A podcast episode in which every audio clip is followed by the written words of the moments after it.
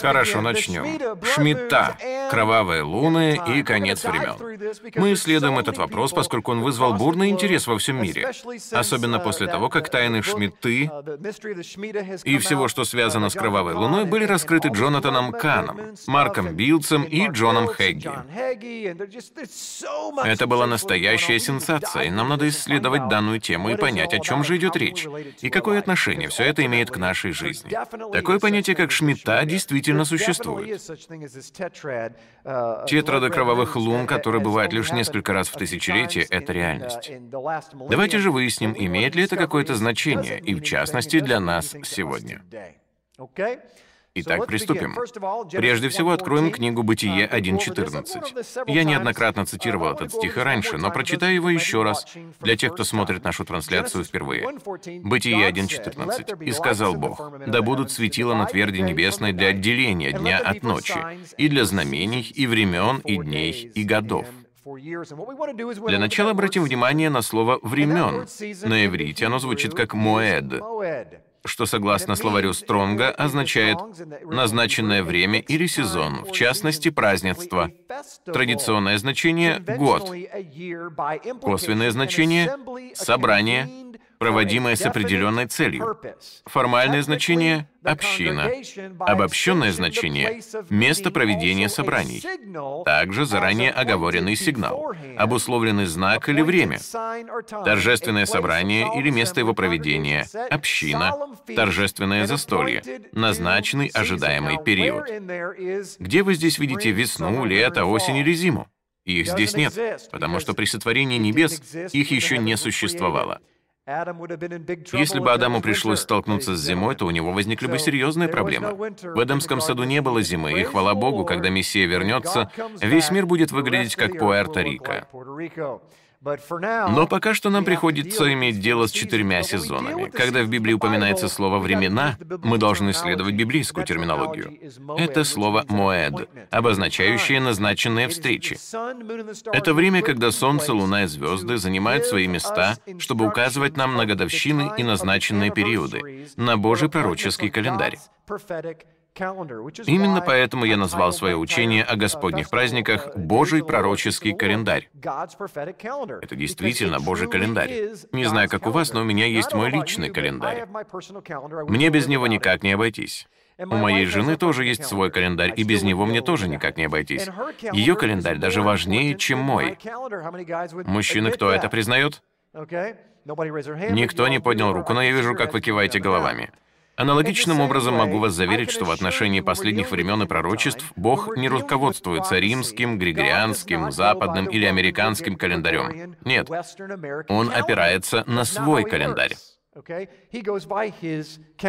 Я не буду сейчас рассматривать все Господни праздники, поскольку делал это уже миллион раз. Отмечу лишь, что в них содержится глубокий пророческий смысл. Если вы слышите об этом впервые, то советую посмотреть серию учений «Божий пророческий календарь», который начинается с нескольких учений под названием «Все о Песахе».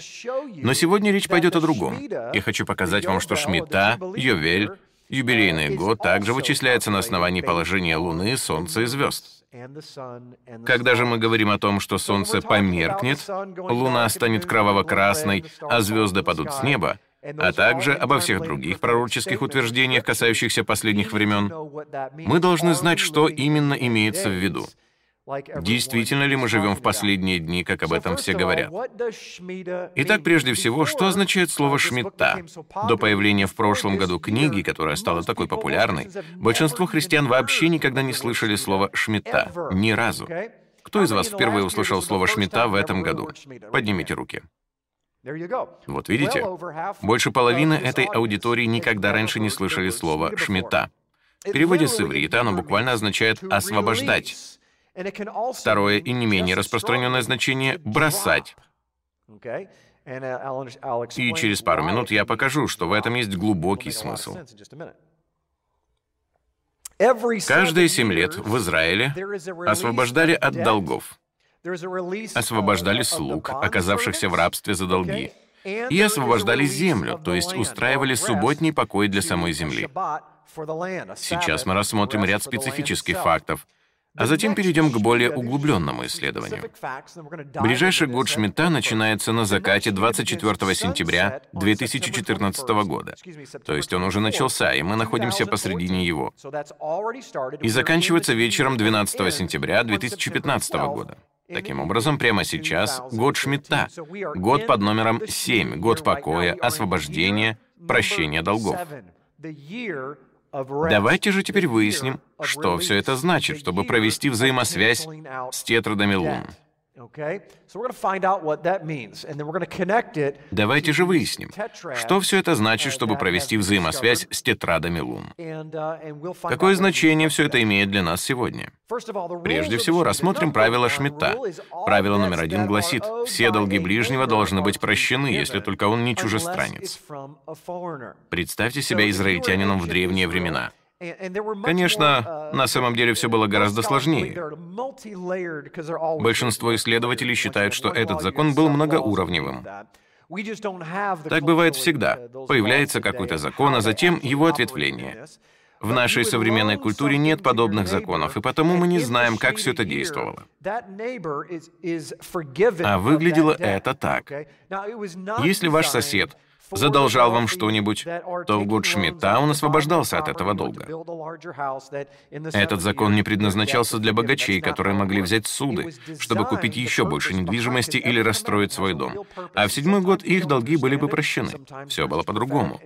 Этот закон преследовал совсем другую цель. Каждая заповедь имеет конкретное назначение. Иногда мы этого не понимаем, но некоторые из них — это пророческие прообразы, указывающие на Мессию. Что касается этой конкретной заповеди, то она имела глубоко практический смысл, как и большинство других данных Богом законов. Это был закон для бедняков, для представителей низшего класса древнего Израиля, которые были по уши в долгах и никак не могли их вернуть. Послушайте, в те времена не было возможности устроиться сразу на семь работ. То общество выглядело совершенно не так, как современное — оно было преимущественно земледельческим. Если в этом зале есть кто-то, кто вырос на ферме, то вы имеете точное представление о том, как выглядела жизнь в те времена. Даже сотни лет назад люди сильно зависели от закона, о котором я сейчас говорю. Если вы, будучи крестьянином, оказались в серьезных долгах, то вам было фактически невозможно освободиться от подневольного труда или роли раба.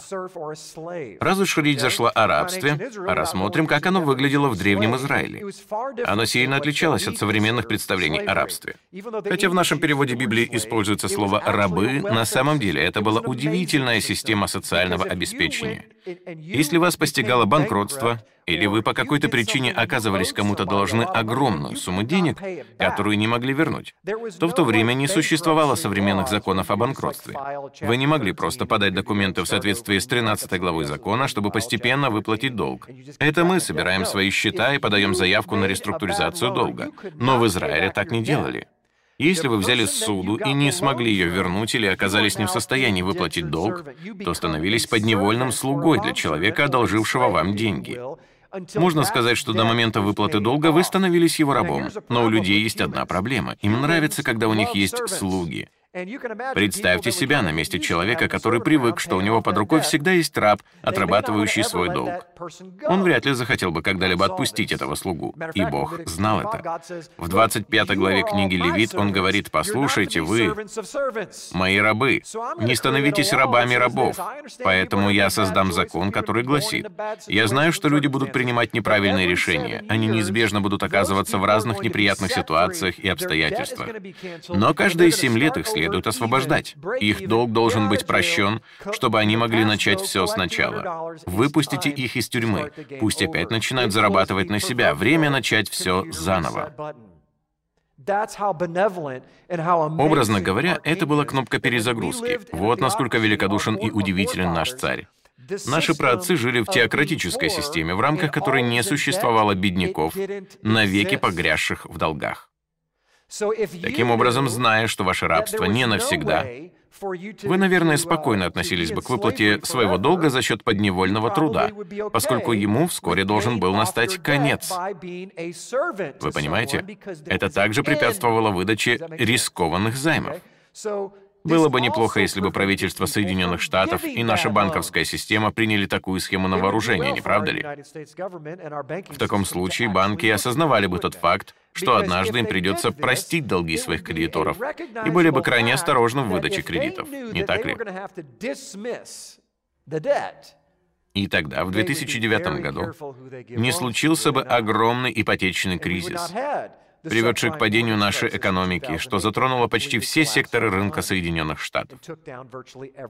Мы еще поговорим об этом чуть позже, когда я покажу вам, что происходило в годы Шмидта. Правила Шмидта предназначались для того, чтобы вернуть всех к нулевой отметке, к точке, где они могли начать все сначала. Это был Божий закон о банкротстве. Система рабства была системой социального обеспечения. Если бы Бог не учредил или запретил ее, то люди умирали бы от голода. Они никак не смогли бы прокормить себя. Более того, было в порядке вещей, что с людьми, оказавшимися в рабстве за долги, господа обращались настолько хорошо, что от них не хотели уходить. Приведу один отличный пример. Иосиф, патриарх. Это идеальный пример. Иосифа сначала бросили в ров, а затем Иосифа продали в рабство. Чем же он начал заниматься? Работать на Патифара, военачальника. Как вы думаете, где он жил? В лачуге или во дворце? Иосиф жил во дворце и был очень успешен. Как думаете, хотя Иосиф и был рабом, хотел ли он покинуть этот дворец. У него ничего не было, он вышел бы за порог с пустыми руками. Поэтому в годы Шмидта Бог не только говорил «отпустите своих рабов», почти как «отпусти мой народ». По сути, история исхода повторялась каждые семь лет. Бог также сказал «отправьте их с каким-то имуществом, чтобы они могли начать жить заново». Итак, рабов не должны были отпускать с пустыми руками. Знаете почему? Потому что Бог всегда следует определенным моделям. Что было во времена исхода из Египта? Бог десять раз сказал «отпусти мой народ», и фараон наконец отпустил Божий народ. Но отправил ли их Бог из Египта с пустыми руками? Нет. Они обобрали египтян и ушли потрясающе богатыми.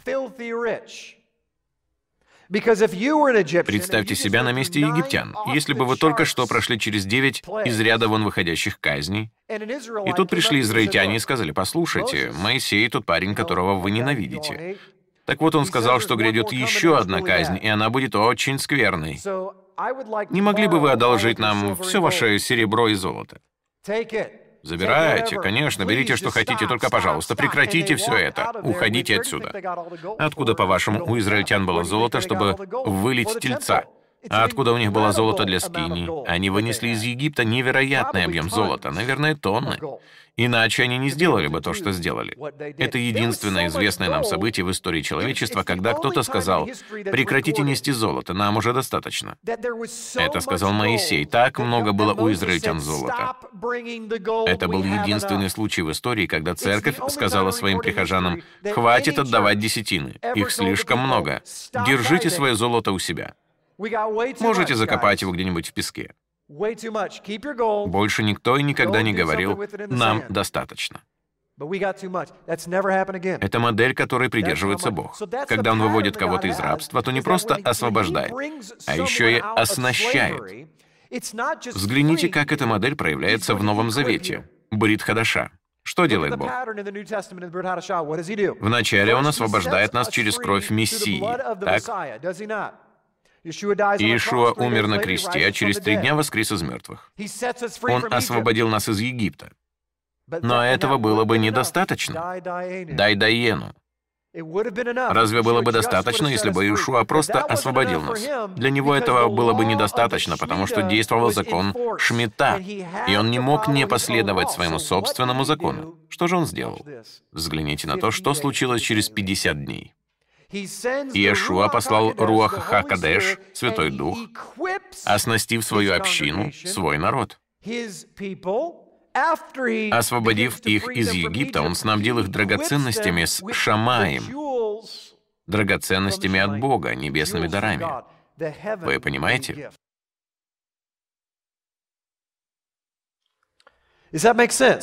Это дары Святого Духа, ценность которых несравненно выше всего полученного израильтянами во время исхода из Египта.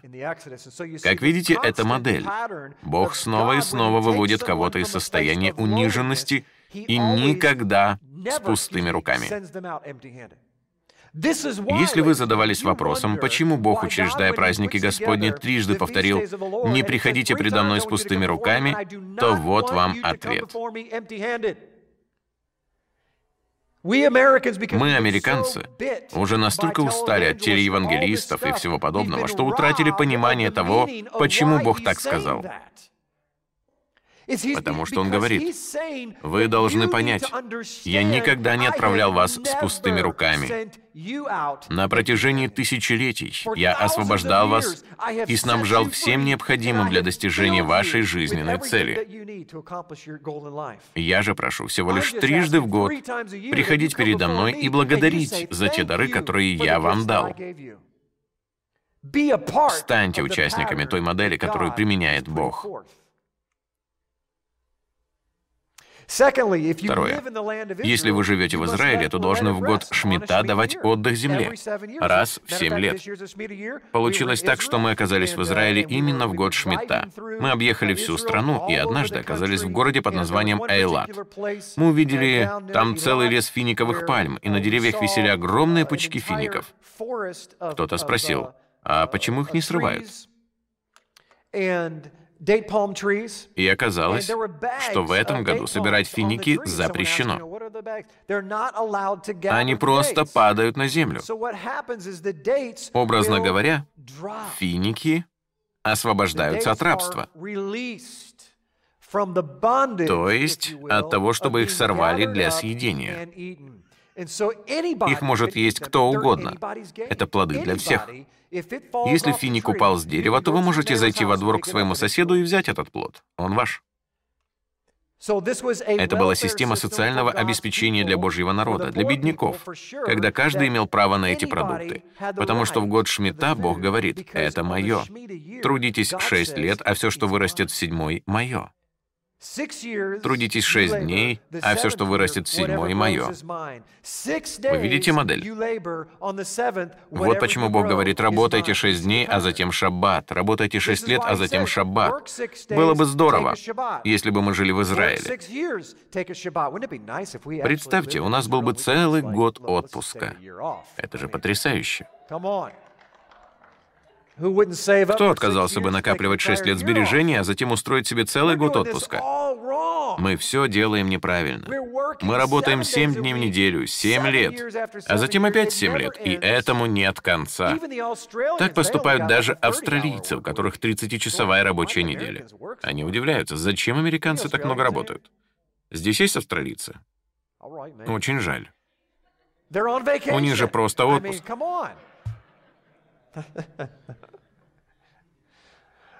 Кстати, это применимо только для земли Израиля, потому что там сказано, когда войдете в землю, даже в пустыне Бог ни разу не дал израильтянам соблюсти год Шмита или Явель, юбилейный год.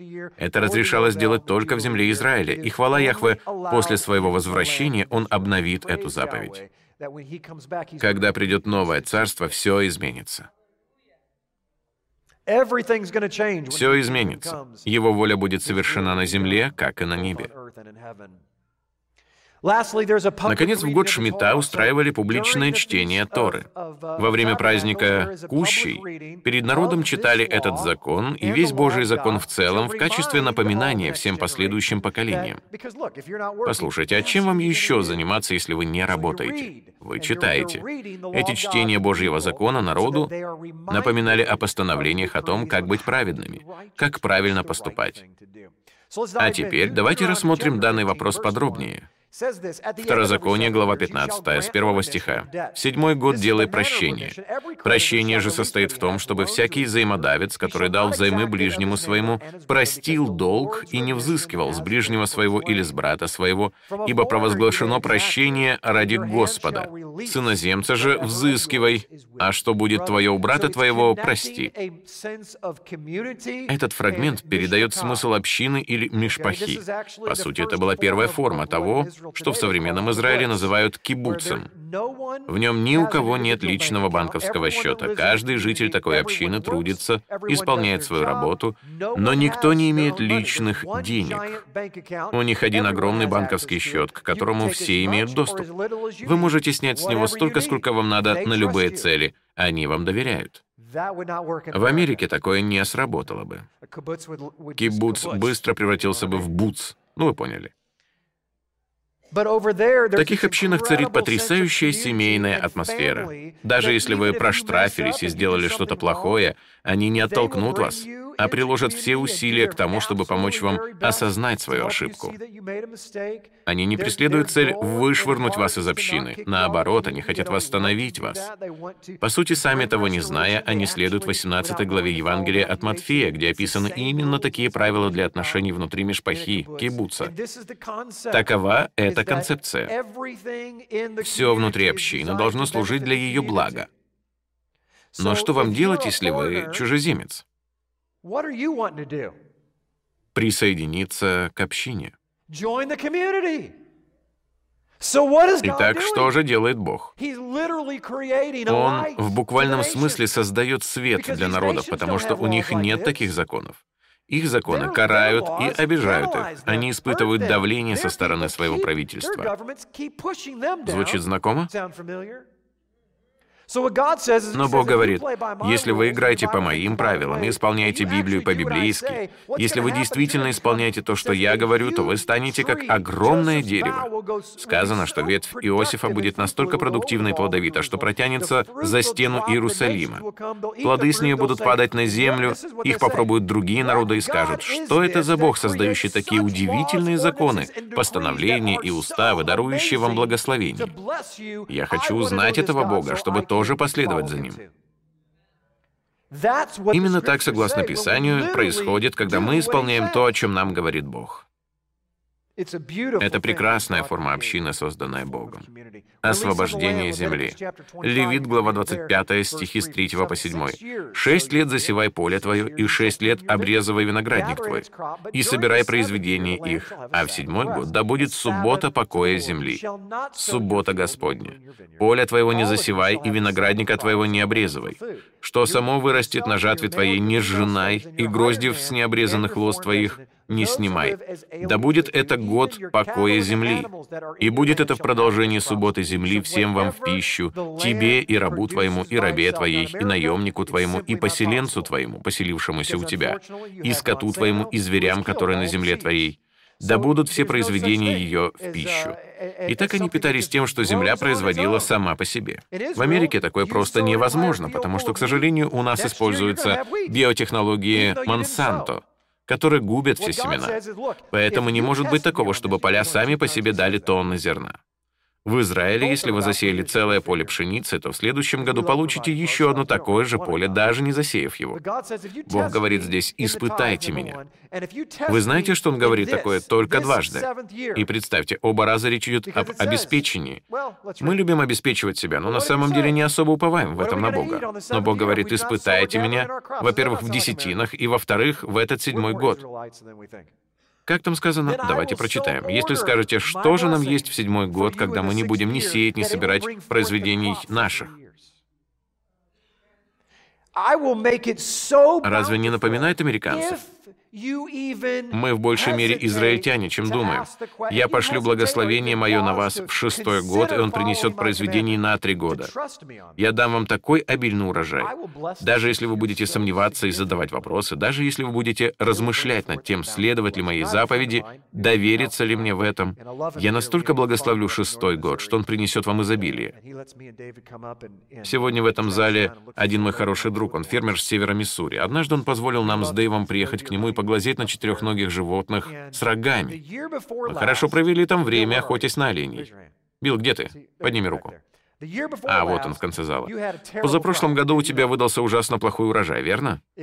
Очень плохой. Но прошлый год выдался просто удивительным. И за все это слава Богу. Мы сделали кое-что, чего никогда не делали раньше. По крайней мере, я точно никогда. Моя дочь каталась на его комбайне. Это было действительно круто. Ей это очень понравилось. После этого мы с. Ерой стали посреди поля Билла вместе с ним и его родителями. Не помню, который был час, но уже стемнело. Это было вечером. Итак, мы стали и провозгласили, что это поле принадлежит Господу, и что оно больше никогда не будет бесплодным. И мы уповаем на Отца в том, что Он благословит это поле, как Он делал для израильтян в древние времена. Я даже не спрашивал у тебя об этом. Насколько урожай этого года превосходит предыдущий? В два раза больше по сравнению с прошлогодним. Аллилуйя. Вы видите, все дело в людях, которые согласны поверить. Технологии были на месте. Билл использовал все современные методики. Все было как всегда. Отличие заключалось лишь в том, что Бог решил сказать, «Они доверяют мне. Они обратились ко мне с просьбой, и я исполню свое слово». И он так и сделал. Я опять был на этой ферме в этом году, и бобы были вот такими вот. Никогда в жизни не видел настолько высоких бобов. Они были мне по грудь. В следующий раз, когда я приехал к Биллу, у него появились новые игрушки, купленные благодаря этим обильным Божьим благословениям. Было просто потрясающе наблюдать за тем, как Бог благословляет его. Я рассказал эту историю для того, чтобы воздать Богу славу и ободрить вас, показав, что Бог желает исполнять свое слово. Он лишь ищет людей, которые поверят ему. Но у нас с этим проблемы, как и у израильтян тысячи лет назад. Поэтому Бог говорит, если вы спрашиваете меня, что мы будем есть в седьмой год, то это значит, что вас это беспокоит. Я понимаю ваше беспокойство и обязательно пошлю вам свое благословение. Я позабочусь об этом. Я благословлю шестой год, и он принесет урожай, которого хватит на седьмой и на восьмой годы, даже до девятого года. Знаете, почему он это сказал? Потому что был еще один год, каждый 50-й, юбилейный, то есть два года Шмидта следовали один за другим. О, мы должны доверять Богу целых три года? Но это наше искаженное мышление, потому что с Божьей точки зрения нам следовало бы сказать «Ура, у меня будет двухгодичный отпуск». Нам надо просто доверять Ему. Евангелие от Матфея 6:25. Даже птицы не тревожатся. Такова концепция, с которой мы имеем здесь дело. Посему говорю вам, не заботьтесь для души вашей, что вам есть и что пить, не для тела вашего, во что одеться. Душа не больше ли пищи и тело одежды? Взгляните на птиц небесных. Они не сеют, не жнут, не собирают в житницы. И Отец ваш Небесный питает их. Вы не гораздо ли лучше их? Как видим, сам Отец гарантирует, что вы не будете голодать, и вам будет во что одеться. Есть одна удивительная причина, по которой Бог дал эту заповедь о годах Шмидта и повелел давать земле отдых. Позволю себе, скажем так, покритиковать инженерию. Здесь, в Америке, мы увлечены инженерией. Мы постоянно стремимся все сделать лучше. Мы прибегаем к генной модификации, чтобы получить четырехкратный прирост. Но чем мы, по сути, занимаемся? Мы изображаем из себя богов. Что мы делаем? Мы стремимся к состоянию, когда нам уже не потребуется субботний год покоя. Мы говорим, «Бог, ты нам не нужен. Нам не нужна вера, потому что мы извлекаем максимум возможностей». Технологии заполняют собой буквально все. Но что заменяют наши айфоны, андроиды, айпады и все другие пады? взаимоотношения. Вы не представляете, сколько раз, приезжая с Шерил поужинать в ресторан, я наблюдал одну и ту же картину. Муж и жена сидят за столиком напротив друг друга и пишут друг другу смс -ки. Что будем заказывать? Или еще кому-то. Сегодня мы не выпускаем телефон из рук, и нам даже проще написать смс чем позвонить. Я начал звонить людям, потому что когда ты слышишь их голос, это как какое-то новое откровение. Знаете, я вспоминаю былые годы. Кто из вас помнит те времена, когда только-только появилась электронная почта? Продиджи. Кто помнит, что такое Продиджи? AOL. Эта служба существует до сих пор. У кого есть учетная запись в AOL? Не поднимайте руки, я не хочу никого смущать.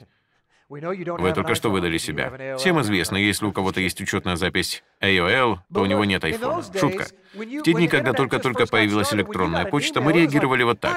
Я получил электронное письмо, идите все сюда, мне пришло электронное письмо. Сбежалась вся семья. Ух ты! Мой первый молодежный пастор, когда появился интернет, говорил так. Даби-даби-даби, точка. А я исправлял его. Нет-нет, это дот. Но он не уступал. Нет, это точка. Я, нет, серьезно, это произносится как дот. Но почему я называю дот? Это же точка. В те дни электронное письмо было какой-то диковинкой.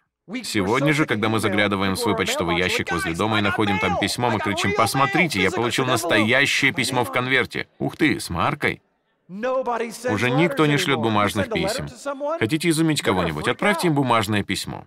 Сегодня, отправив электронное письмо, мы еще и перезваниваем. Когда люди отправляют мне электронное письмо, они напоминают мне об этом смс потому что знают, я получаю в день сотни таких писем. Джим, проверь электронную почту. Хорошо. Если бы они отправили обычное письмо, то меня это впечатлило бы гораздо больше, но ни у кого нет на это времени. Мы лишили себя возможностей к общению. Бог же хочет, чтобы у нас были взаимоотношения прежде всего с Ним и затем друг с другом. Нам надо опять начать доверять Ему и жить верой, а не тем, что мы видим. Также мы должны читать Тору. Второзаконие 31.10. Обратимся к Писаниям. «И завещал им Моисей и сказал, по прошествии семи лет, в год отпущения, Шмидта, в праздник Ущи, когда весь Израиль придет явиться пред лице Господа Бога твоего на место, которое изберет Господь, читай сей закон перед всем Израилем вслух его». Прежде чем углубиться в этот вопрос, хочу провести взаимосвязь между Шмидта и некоторыми аспектами экономики Соединенных Штатов. Надо дать должное Джонатану Кану. Он был первым, кто обнаружил все это, и, на мой взгляд, это очень интересный материал. Я выскажу свое мнение на этот счет через пару минут, но, несомненно, одно, существует какая-то взаимосвязь между годами Шмидта, годами финансового падения или освобождения и определенными процессами в экономике Соединенных Штатов. Я покажу некоторые факты на слайдах, и вы сами убедитесь, что они достаточно любопытны, чтобы обратить обратить на них внимание. Я назвал это «случайности трех семерок». 11 сентября 2001 года. Это был год Шмидта. Америка подвергалась террористическим атакам, а 17 сентября произошло падение рынка на 7%. Каждое из последних пяти падений составляло 7%. 29 сентября 2008 года, в год Шмидта, через 7 лет после предыдущего большого падения, крах фондовой биржи составил 777 единиц.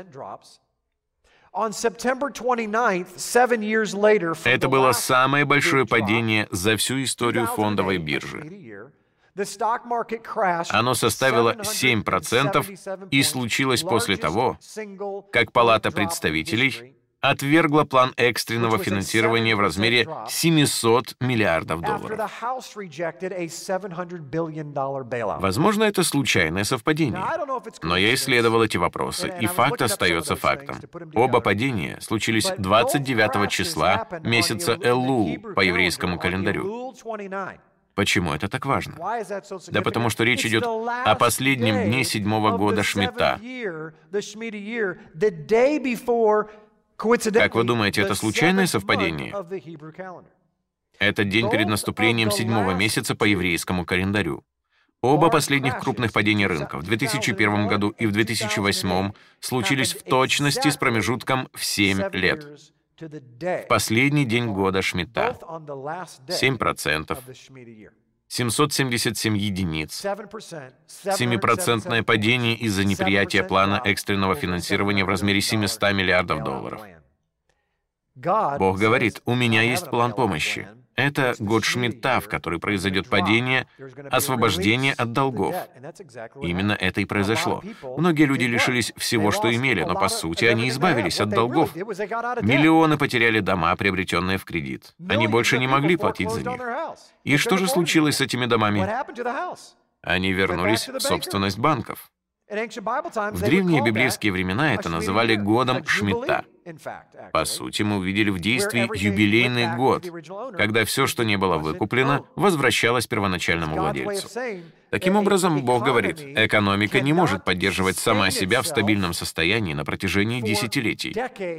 Долги накапливаются и передаются в каждое следующее поколение. Это противоречит Божьему замыслу.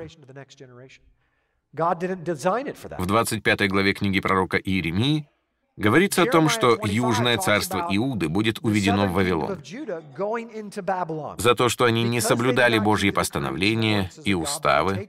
Им предстояло на 70 лет оказаться в Вавилонском плену, в рабстве.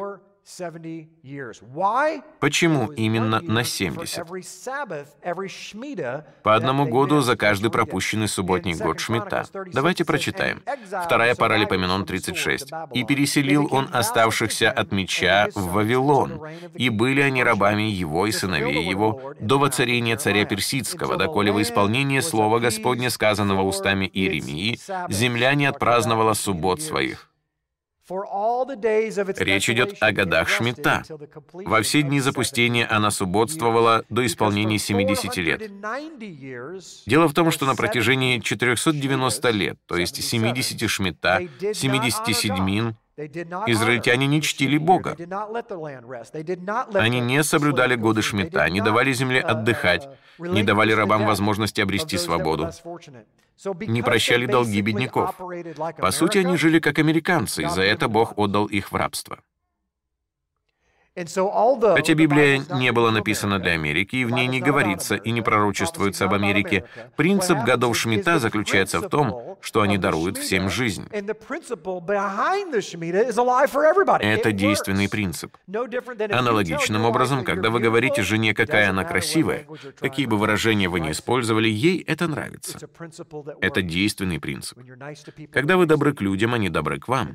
Точно так же, когда мы применяем в жизни Божьи принципы, они действуют. Взгляните на это.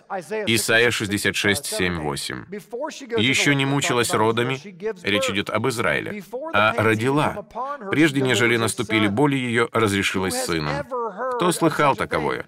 Кто увидал подобное этому? Возникала ли страна в один день? Рождался ли народ в один раз, как Сион, едва начал родами мучиться, родил сынов своих?» О чем же здесь говорится? Это пророчество, которое гласит, что Израиль родится за один день. Кто-то скажет, такое невозможно, страны не рождаются за один день. Требуются многие годы и войны и тому подобное. Это так, но не для государства Израиль, которое родилось за один день.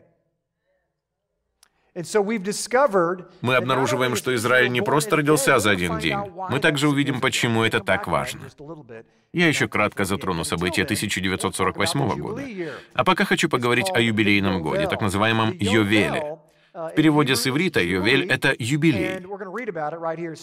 Давайте прочитаем об этом. «И насчитай себе семь субботних лет».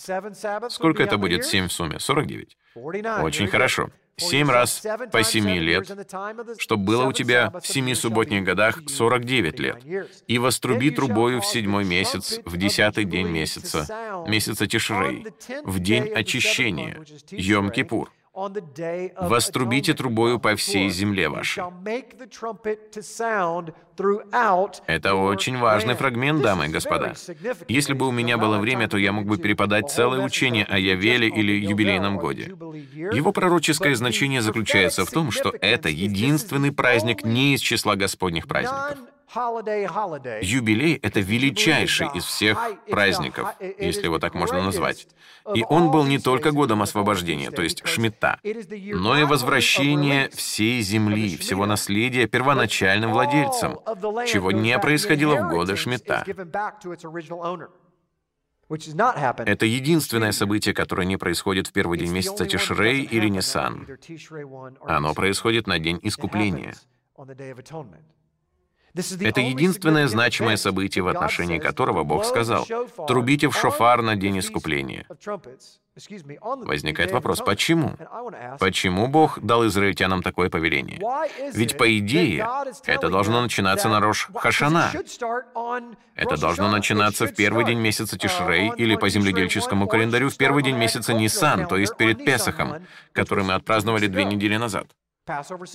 Почему Бог сказал, что Явель, юбилейный 50-й год, начинается не в привычный день начала года, а через 10 дней на Йом-Кипур? Думаю, причина в том, что на Йом-Кипур происходили пророческие события. Первосвященник раз в год входил во святое святых, чтобы искупить грехи Израиля. Вначале он совершал искупление своего собственного греха, а затем грех всего Израиля. Если Бог принимал это приношение, то народ освобождался от всякого рабства, от всех прежних долгов. Таким образом, Бог говорит, однажды в будущем вы поймете, что суть праздника Йом-Кипур — не просто в двух козлах, Ла Адонай и Ла Азазель. Его суть в моем Сыне, освобождающем вас. Более того, когда Он вернется, Он будет судить народы. Это будет судный день, в который я освобожу мой народ не только от их долгов передо мной, я не просто освобожу рабов, удостоверившись, что они получили все необходимое, чтобы начать все сначала. Я верну ему краденное у них наследие. Что же происходило в Древнем Израиле? Давайте посмотрим.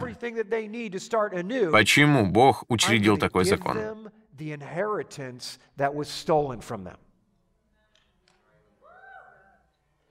Все дело в том, что он очертил для разных колен Израиля определенные территории. Если вы были сообразительным человеком и положили глаз на земли соседнего колена, то могли разработать хитрый план.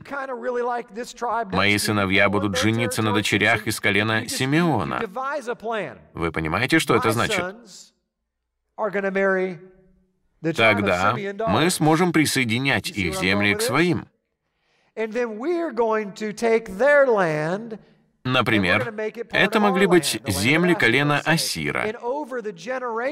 Если бы не происходило обнуление подобных сделок, то в течение нескольких поколений более богатые колена завладели бы всеми территориями других колен. Они стали бы землевладельцами-монополистами. Именно так люди мыслят и поступают. Поэтому Бог говорит, нет, нет, нет, я отдал эти земли для каждого колена навеки. Если колено Асира задолжало вам денег, то можете забрать их землю, но в 50-й юбилейный год ее надо вернуть. Колено Асира нельзя лишать его наследия дольше, чем на 49 лет. Бог говорит, мне все равно, выплачен долг или нет. Даже если вы забрали землю на три года до юбилейного, и должник еще далеко не рассчитался с вами с наступлением юбилейного года, вы обязаны вернуть землю ее истинному и исконному владельцу или его ближайшему родственнику. Разве не удивительно? Бог гарантировал наследие для каждого колена. Если предыдущее поколение, наши предки, расточили все семейное состояние из-за неудачных бизнес-сделок, то вы не останетесь в нищете, потому что земля вернется к вам. Такая возможность будет предоставлена вашим детям в будущем. С пророческой точки зрения, наше наследие было украдено Хасатаном, врагом. Мы лишились всего, чем обладали в Эдемском саду. Мы были обмануты. Но однажды все изменится. Вы думаете, это совпадение, что Бог создаст новое небо и новую землю? Не потому ли Он это сделает, что мы все расточили и испортили? Это закон. Бог требовал возвращать землю. Именно это Он сделает сам. И осветите 50-й год, и объявите свободу на земле всем жителям ее. Да будет это у вас юбилей. И возвратитесь каждый во владение свое, и каждый возвратитесь в свое племя. Слуги и рабы получали возможность обрести свободу. При желании они могли остаться, но это уже был свободный выбор. Вы становились свободным человеком. В Израиле никогда не было рабов навеки. Бог давал каждому возможность начать все сначала. Многие из нас нуждаются в этом же. Сколько раз нам казалось, что все потеряно, и мы уже никогда не сможем начать заново. Вы смотрите на себя в зеркало и опускаете глаза. В такие моменты вам даже не хочется смотреть на себя. Бог дает вам шанс начать все сначала. Каждый день, когда вы открываете утром глаза, это очередной цикл, когда Бог говорит, «Знай, что солнце встает и садится. Я даю тебе еще один шанс». Сегодня — день спасения. Аминь.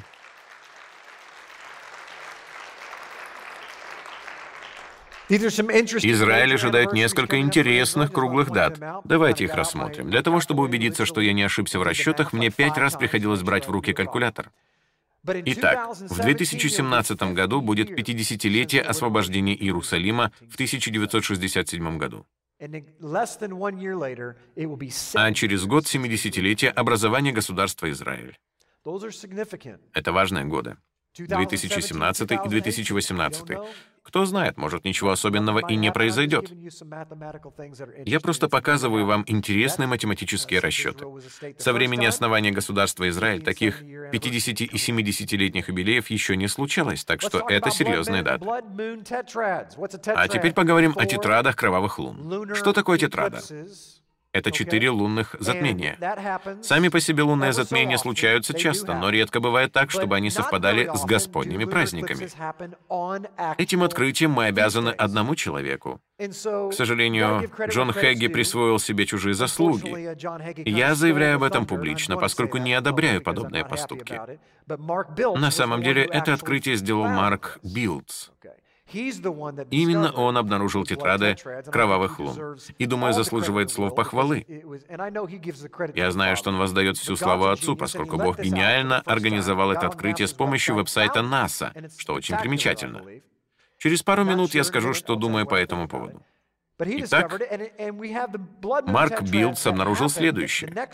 Первая кровавая луна выпала на Песах, прошлого года. Это уже было. Вторая на Суккот прошлого года. Это тоже было. Третья на Песах этого года. Это мы видим сейчас. И четвертая на Суккот, что мы увидим осенью. Подобная тетрада, выпадающая на праздники, за последние тысячу лет была лишь трижды. Давайте поговорим об этом, поскольку вокруг этих тетрад возникла огромная шумиха. Все только говорят, что это значит, и цитируют пророка Иоиля, книгу «Деяния» и «Откровения», где сказано «Луна померкнет и станет кроваво-красной». Неужели же наступили последние дни? Имеет ли все это какое-то пророческое значение? Являются ли эти луны небесными знамениями, предупреждающими о каких-то грядущих событиях? Давайте выясним это. 14 мая 1948 года родилось государство Израиль. Были ли кровавые луны в 48 году? Нет. Они были в 49 и 50 годах. Некоторые люди слегка преувеличивают, говоря, что появление красных лун совпало с созданием израильского государства. Это не так. Они были через год на Песах и Суккот. Но, конечно, тот факт, что это произошло вскоре после 48 года, заслуживает внимания. Идемте дальше.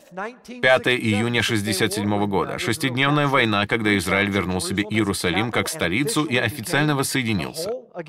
Это очень значимое событие. Я уверен, что в него заложен глубокий пророческий смысл.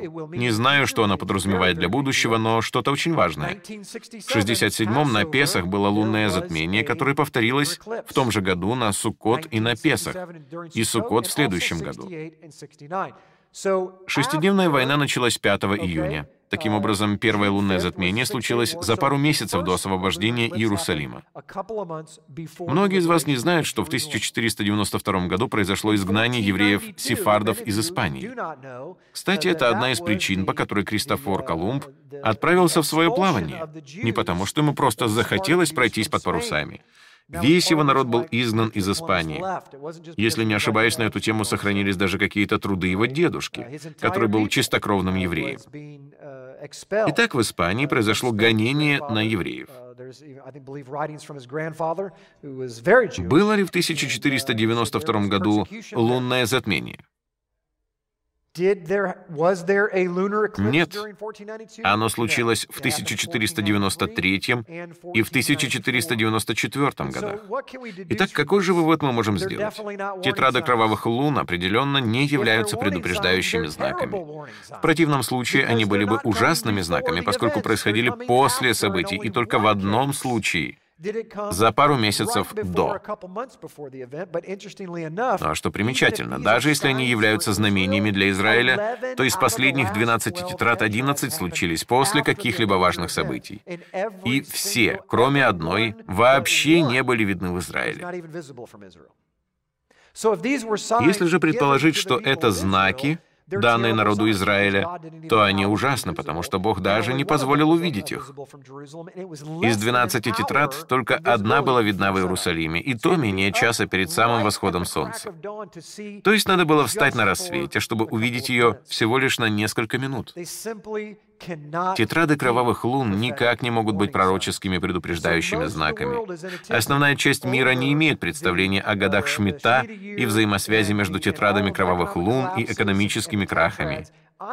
Я здесь, чтобы сказать вам, достаточно взглянуть на одни лишь математические расчеты, чтобы увидеть, что мы никак не можем назвать тетрады предупреждающими знаками, потому что Бог все делает точно. Если бы он хотел предупредить, то это действительно было бы предупреждение. Если он хочет послать пророка, то он не сделает это после того, как Содом и Гоморра уже сгорели. Люди, вам надо покоя... О, я опоздал. Здесь уже одни руины. Нет. Представьте, что Иона пришел бы в Ниневию, а ее уже нет. Вы не представляете, как я провел последние три дня, но даже не получил возможности предупредить здесь хоть кого-нибудь.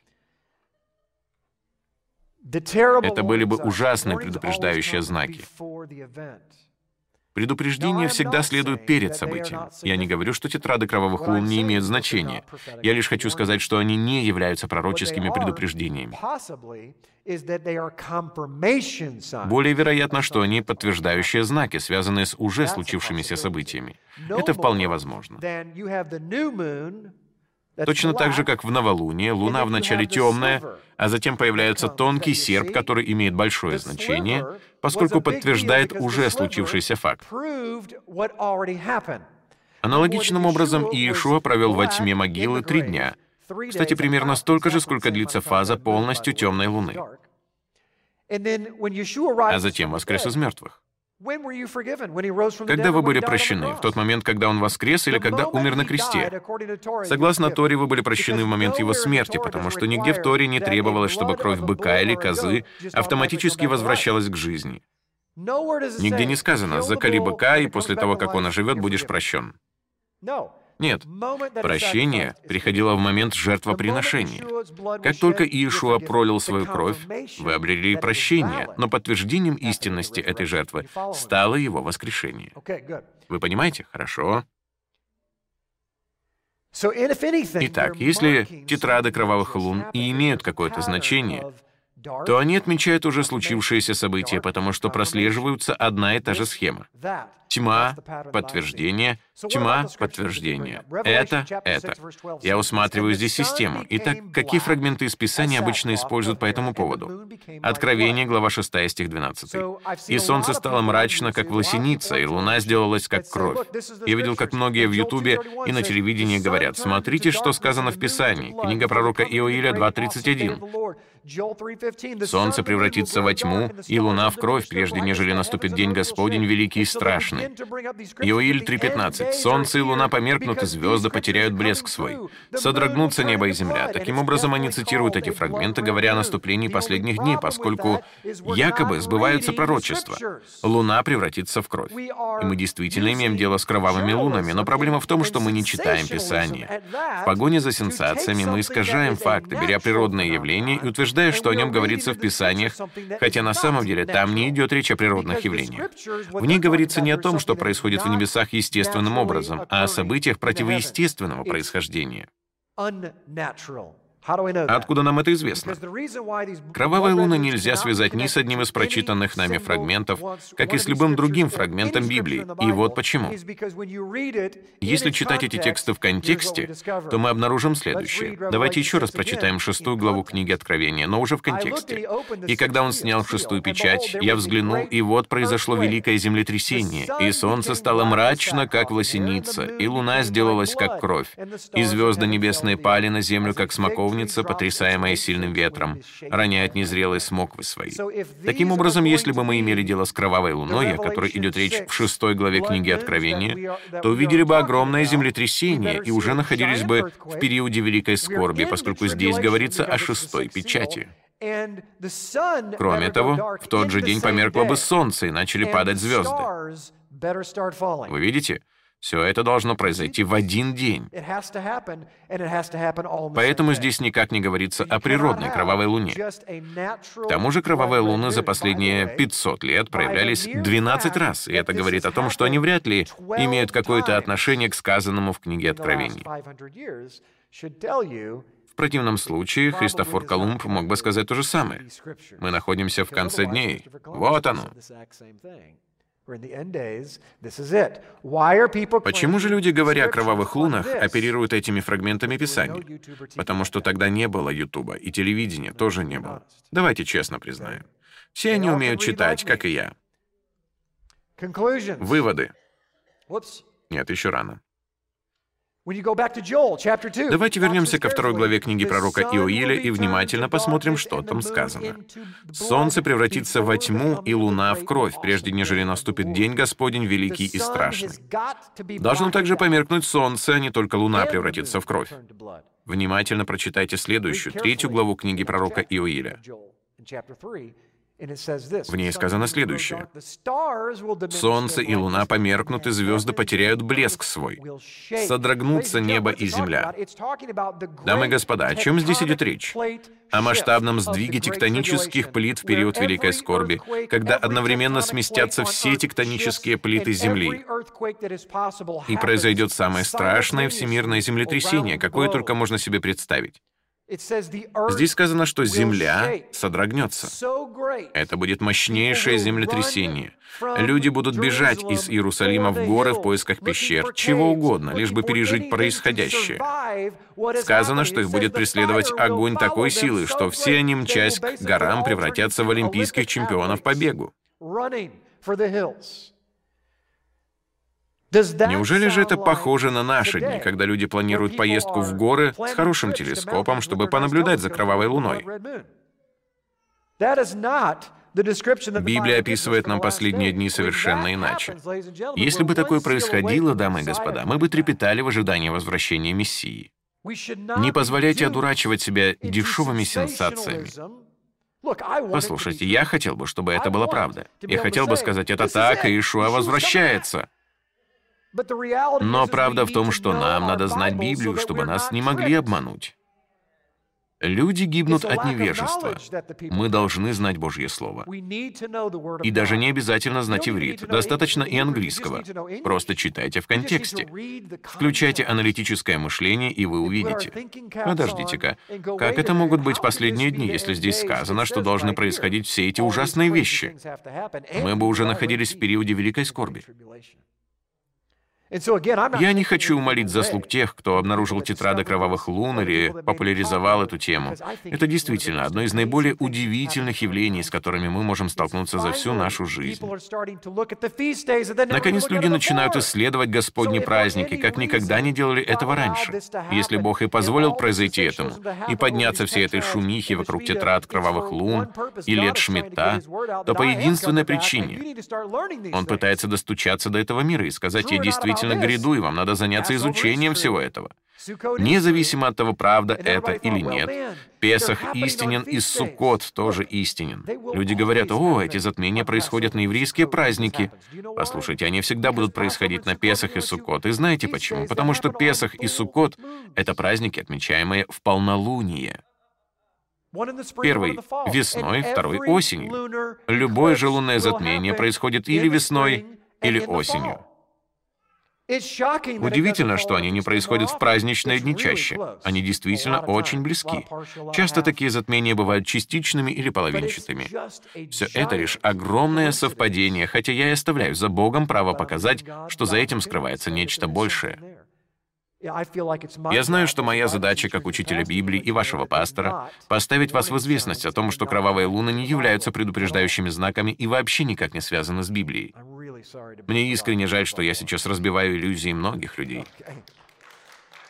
Но если мы верим в это, то знаете, что произойдет? Когда действительно наступят последние дни, вы скажете, «А, опять об этом говорят, это, наверное, фотошоп». Изучение этих вопросов помогает нам подготовиться. В следующий раз, когда увидите что-то на YouTube или по телевизору, проведите исследование и выясните, так ли это. Послушайте, я не придираюсь и ни в кого не бросаю камни. Это действительно очень волнующе, и я хочу, чтобы уже настали последние дни. Но не уверен, что мне хочется, чтобы была снята шестая печать. Мне не хотелось бы, чтобы одновременно повторился разлом Сан-Андреас и землетрясение в Нью-Мадриде. Последний раз когда подобное случилось в Миссури, на 250 миль вглубь штата прошла шестиметровая волна грязи. Шестиметровая волна. Она все сравняла с землей. Это юбилейный год. Все возвращается на нулевой уровень. А теперь подведем итог. Что мы узнали о годах Шмидта и юбилеях? Что нам теперь о них известно? Прежде всего, самое главное, что мы узнали о годах Шмидта, это то, что Бог говорит. «Вам не позволено держаться за чужие долги». Сформулирую это с его точки зрения, как он мог бы это сказать. Вам не позволено держаться за непрощение. Знаете ли вы, что, согласно Библии, согрешивший против вас становится вашим должником? Он ваш должник. Почему? Потому что он согрешил против вас, он что-то у вас украл.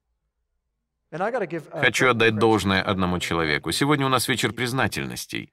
Мне это нравится, так что продолжу и выражу уважение тому, кто, на мой взгляд, понимает этот принцип лучше всех, кого я знаю.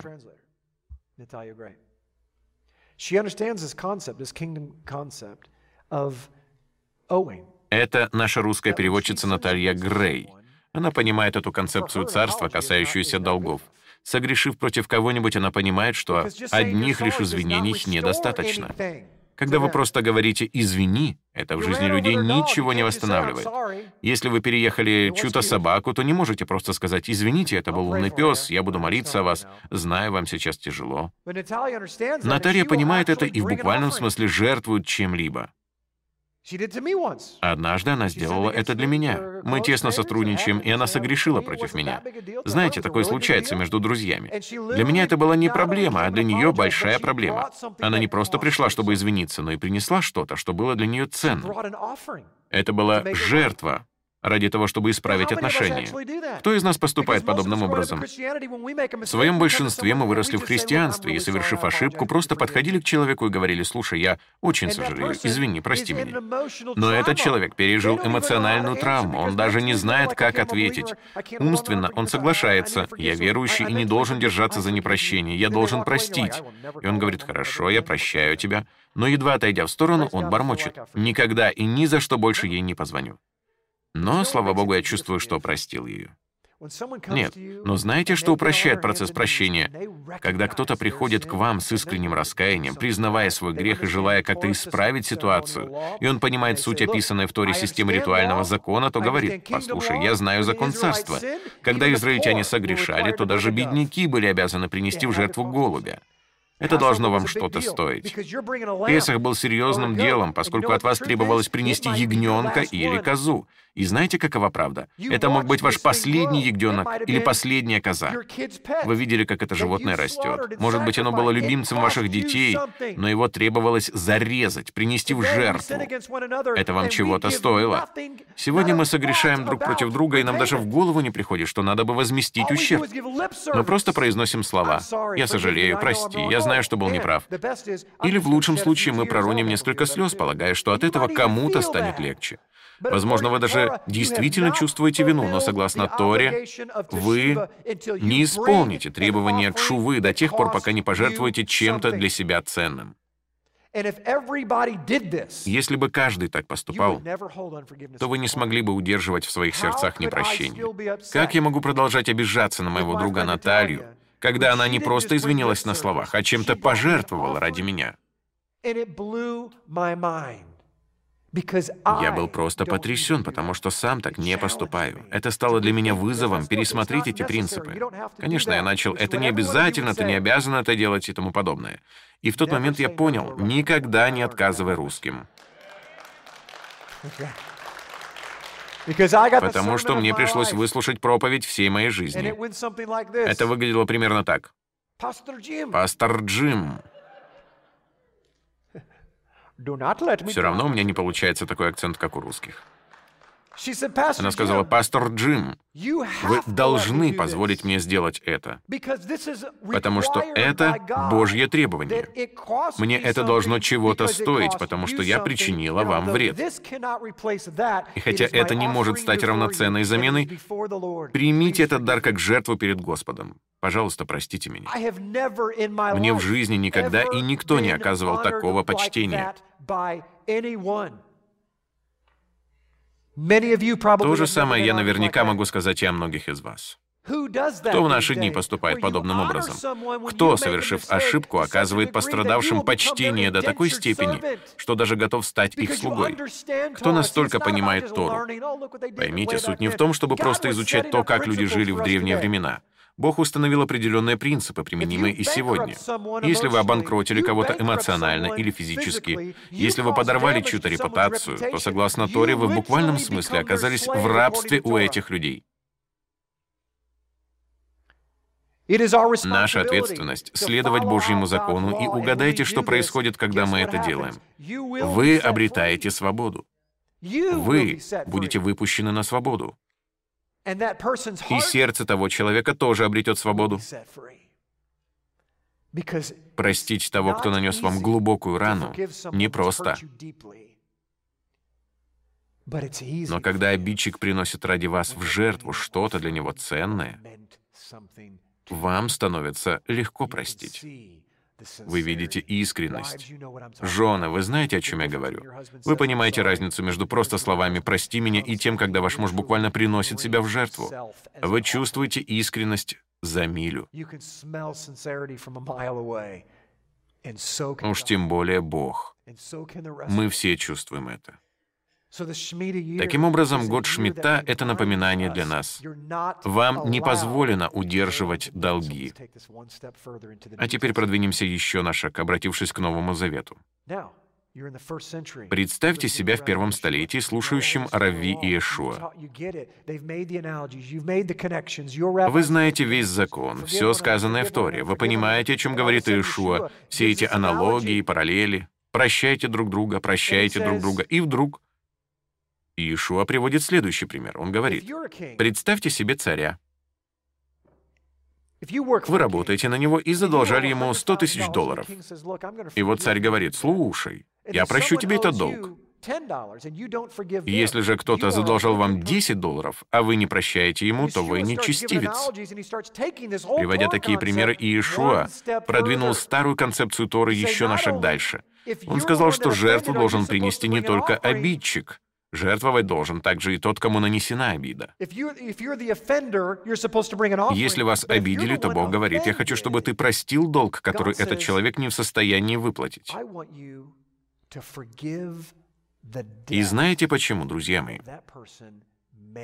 Дамы и господа, потому что есть много людей, которые недостаточно духовно зрелые, чтобы поступить так, как поступает Наталья.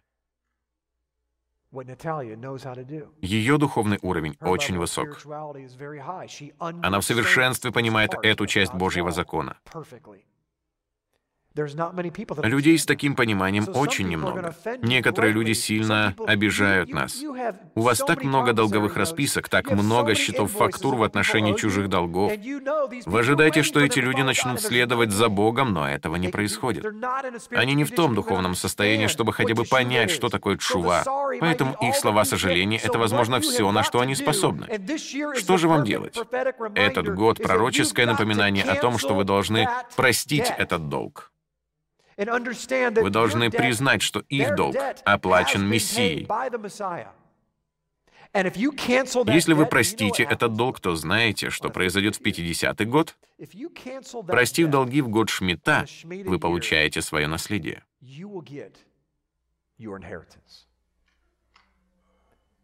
Вам возвращают вашу землю.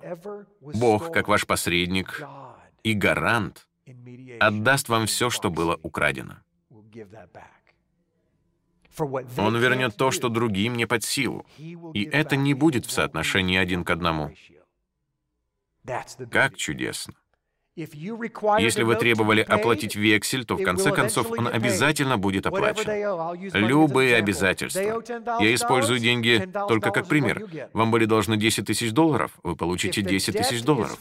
Если духовный долг прощен, потому что должники не в состоянии выплатить его, то Бог воздаст вам в семикратном размере, в десятикратном, в стократном. Потому что Он знает, чего вам стоило простить этот долг. И что следует за прощением долга? Открою вам один секрет, который на самом деле является библейской заповедью. Когда вы прощаете долг в своем разуме, как привести в соответствие с этим свое сердце? Начните искренне молиться и благословлять этих людей. Как только вы простили долг в сознании, начните провозглашать в молитвах искреннее благословение, и вы в тот же миг начнете входить в библейский год. Дамы и господа, Божье сердце обращено к тем, кто следует его принципам. Он любит вдыхать в людей жизнь. Некоторые из нас держатся за огромный багаж, за огромную обиду, за тяжкое рабство. Группа прославления, поднимитесь на сцену. Бьянка, можешь готовиться. Некоторые из вас держат в себе огромную боль, горечь и непрощение. Вы сами себя сделали подневольными слугами. Вы стали рабами самих себя. И даже не знаете об этом. Из-за своего гнева вы оказались в рабстве. Этот год — год освобождения. Этот год — время сбросить все это. Отпустите. Отпусти. Не держи. Вы, наверное, знали, что я запою. Если бы я этого не сделал, то это сделали бы мои дети. В этих словах истина. Мы должны отпустить все это. Отпустите свои обиды, и пусть Бог оплатит ваш долг. Он всегда это делает. Где бы вы ни находились и чем бы ни занимались, Он отслеживает все, каждый совершенный против вас грех. Поэтому вам не надо хранить все это в памяти. У кого-то из вас в вашем айфоне, наверное, есть приложение, в котором вы ведете учет совершенных против вас грехов. Джонни, Сьюзи, Марк, должник, должник, должник. Отпустите их. Прекратите. Это год, когда мы говорим «с меня хватит», «с обидами покончено». Скажите «с обидами покончено», и я готов к освобождению. Вы знаете, что Бог хочет, чтобы вы вошли в свой удел и жили в нем? Он хочет, чтобы вы в год Шмидта обрели свое освобождение. Кто из вас хочет быть высвобожденным для Божьего призвания в своей жизни? Все. Тогда задам вам вопрос и загляните на минуту в свое сердце. Кто из вас готов что-то сделать для этого? Кто из вас готов заплатить за это цену? Кто действительно согласен сказать, «Я должен это сделать»? Перестаньте говорить и молиться об этом. О чем тут молиться? Уже все написано. Представьте себе ощущение Бога. Мой народ опять молится об этом. Но я же уже все написал. Если бы я имел в виду что-то другое, то я не стал бы этого записывать. Боже, если ты действительно хочешь, чтобы я это сделал, Боже, молю, дай мне знак. И Бог просто берется за голову. Ой, вей, мой народ, как я их вообще терплю. Послушайте, Бог создал вас для получения Его благословений. Он не создал вас для того, чтобы вы держались за чужие долги. Раз в семь лет наступает seven и у меня в духе сильное ощущение, что этот год особенный. Я верю, что Бог совершает в земном мире нечто беспрецедентное. Один человек, с которым я встретился сегодня, сказал, «Я обнаружил видео твоего учения меньше месяца назад, и Бог сказал мне лететь в Соединенные Штаты, чтобы отпраздновать с вами Песах. Но я даже Не знал точно, что меня ожидает. Я вас ничего не знал. Но прилетев сюда, я был благословлен, причем так, как никогда в жизни. Люди оставляют все, чем они занимались, в считанные мгновения, дни, прямо сегодня, и говорят, «Я спасен и хочу следовать за Богом». Три недели назад я отдал свою жизнь Богу и хочу следовать за Ним. Я хочу этого. Это то, что заслуживает одобрения и находит отклик. Отец помещает вас перед своими глазами. Когда вы перед Его глазами, на иврите это описывается словом «лицо», «присутствие». Дамы и господа, когда вы в Его присутствии, вы получаете нечто существенное. Вы получаете свое наследие. Всегда пребывайте перед Его глазами, и вы увидите Божью силу, действующую в вашей жизни. Давайте же, наконец, помолимся. Отче, спасибо Тебе за Шмидта. Господь, я даже Благодарю Тебя за этот феномен кровавых лун. Боже, мы не знаем, что они означают, но определенно они указывают Твоему народу на Твои праздники. Отче, для меня это показывает лишь одно. Мы настолько слепы, что Тебе приходится прибегать к чему угодно, чтобы привлечь наше внимание.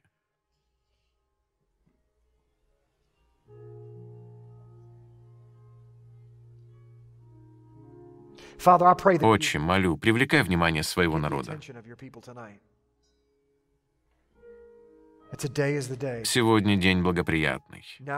Настал момент прекратить жить по-своему и войти в Твой покой, прилагая все силы к тому, чтобы максимально точно следовать за Тобой и Твоим Словом. Да не будем мы народом, который чтит Тебя одними лишь устами. Пусть это будет почтение сердец, послушных Тебе. Твое слово говорит, что послушание лучше жертвы. Боже, тебя не интересуют жертвы. Тебе не нужна кровь быков и козлов. Ты вообще ни в чем не нуждаешься. Единственное, что тебе нужно, это послушное сердце. Только его ты можешь благословить. Вопрос вообще не был ни в рыбе, ни в хлебах. Твой сын мог найти все это где угодно. Он мог сотворить хлеб из камней. Он нуждался в ком-то, кто согласен принести жертву Божию. Ты помазываешь только жертву. Ты не нуждался в рыбе.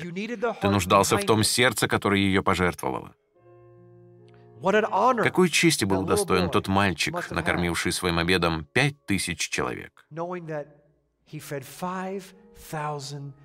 Боже, я молюсь сегодня во имя Твое.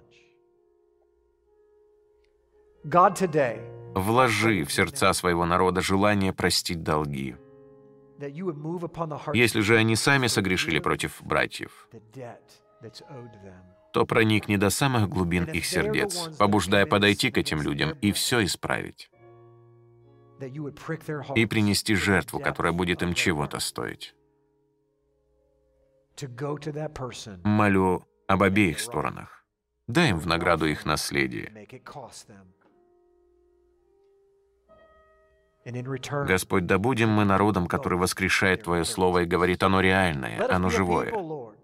Ты ожидаешь тех, кто выйдут из комбайна посреди ночи, возьмутся за руки и скажут, «Боже, мы верим, что Твое Слово истинно». И ты можешь принести изобилие для сухой земли.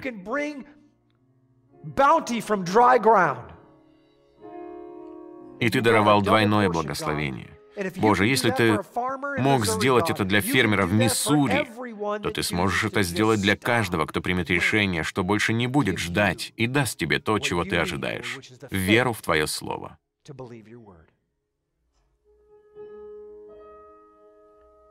Аминь. Аллилуйя. Сегодня мы хотим собрать приношение первых плодов. Мы не планировали это заранее. Бьянка не планировала петь эту песню. Но я ощущаю в духе твердую уверенность, что эта песня должна быть сегодня спета. Приготовьтесь отдавать Богу самое лучшее и вслушайтесь в слова этой песни. Мы немного попоем. Я верю, что это проникнет в ваше сердце и очистит вас. Давайте войдем в поклонение через даяние, но не ради самого даяния, потому что Бог ищет прежде ваше сердце. Sing it with us now. We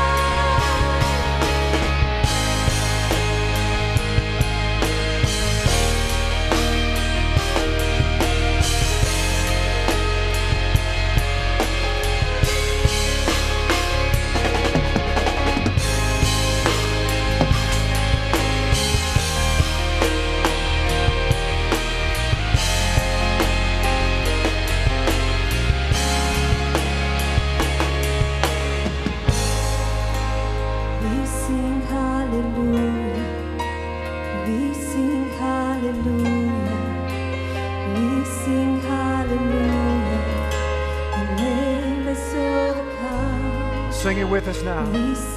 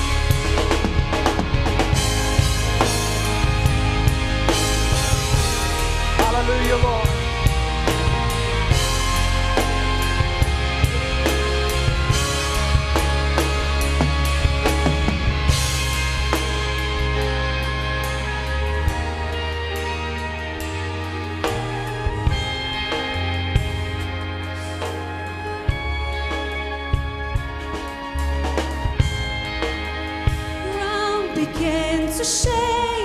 Yeah.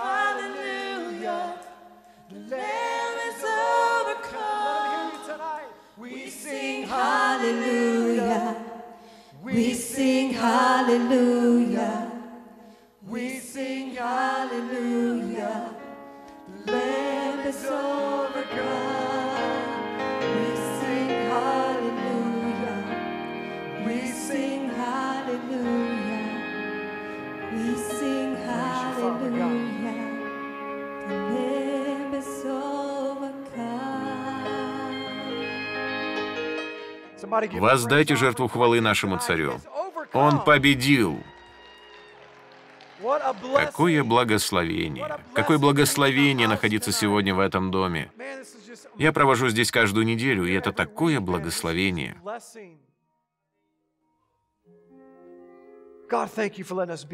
Боже, спасибо, что позволяешь своему народу побыть в Твоем присутствии. Боже, молю обо всех, кто видит нас сейчас в разных уголках мира. Благослови их там, где они есть. Пусть Твое руах, Твое лицо, Твое имя господствует в их жизни.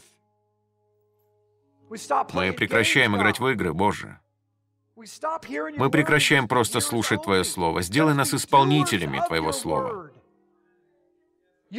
Боже, Ты не благословляешь слушателей. Ты благословляешь тех, кто от всего сердца исполняет услышанное.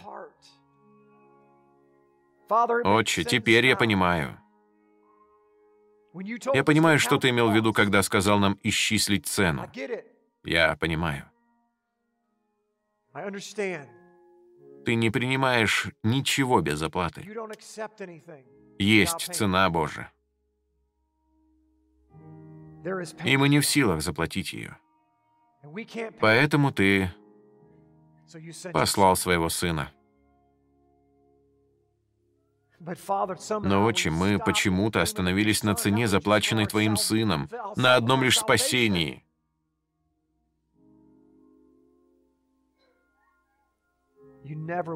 Ты никогда не хотел, чтобы мы прекратили жертвовать для Тебя и друг для друга, восполняя нужды, проявляя любовь к людям, покрывая долги совершенных нами грехов.